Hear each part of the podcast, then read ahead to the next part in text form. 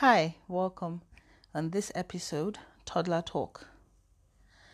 My dearest, I guess every parent looks forward to that moment when they can communicate effectively with your toddler without having to strain their ears to hear properly. Me and you are at this stage. And while I love the fact that you can speak fluently at your age, I need you to understand that I have a thought process too, and I need to think about things that concern me. Now, if you keep bombarding my head with all your talk, it is just going to fill my head with noise, which I am trying to get rid of, by the way, in case you haven't noticed. I mean, you can even go on and say what you need to say to me. It doesn't need to be a full on conversation. I don't have to answer you when you call out. Reminds me of Family Guy, the scene where Stewie was calling out to his mom, Lois, non-stop till she answered.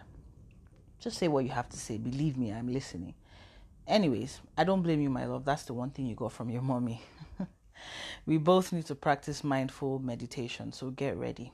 Sometimes mommy needs a quiet moment. Sometimes mommy needs her head to be free from even thoughts, just a peaceful blank moment. It's like narrating the day, voicing out your thoughts.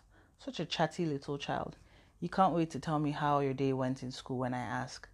So amazing how you vividly remember everything that happened from morning till I pick you up. to think it even takes me time to remember what I had for breakfast it is still a very good thing regardless. That way, I know what's going on with you at any given time. How you tell on people, tell me what's wrong with you, and all of that. I like that. Makes my life a whole lot easier. And good thing is, I always listen. I have noticed that you crave attention all the time, so much that you tell me to drop my phone when I am using it or turn my head to look at you if you are talking to me and I am looking away. Might I add the question part too? You all ask a lot of questions. Please don't get me wrong, my love. Asking questions is a smart and good way of learning. I just have to get used to it and explain stuff no matter how exhausted I am. Oh, P.S. I like it when you say, Mommy, what are you doing? The moment you sight me. Eternally yours, Mom.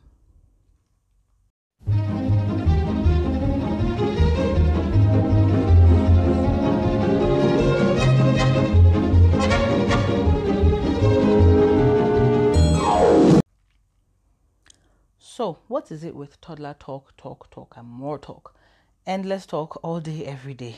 The way they explain things in their little world, which seems so big or grand to them, whatever. Back to our experts. Now, children think out loud up until they are about seven or eight. And it is not a bad thing. Self talk is positive, a step in eventually learning to problem solve and develop inner thought and self control. In my son's case, he says things like, mommy the ant is going in my room or what's making that noise? At every sound he um, he hears or the man is riding my bicycle at every motorcycle he sees till we get to our destination. Basically everything that crosses his path. Now as they get older they think it without saying it. Well there's more to chattiness than simply development. For some it's nature while for others it's you know they like to mull up things in their head. Just think about how your child reacts to the world Till next time.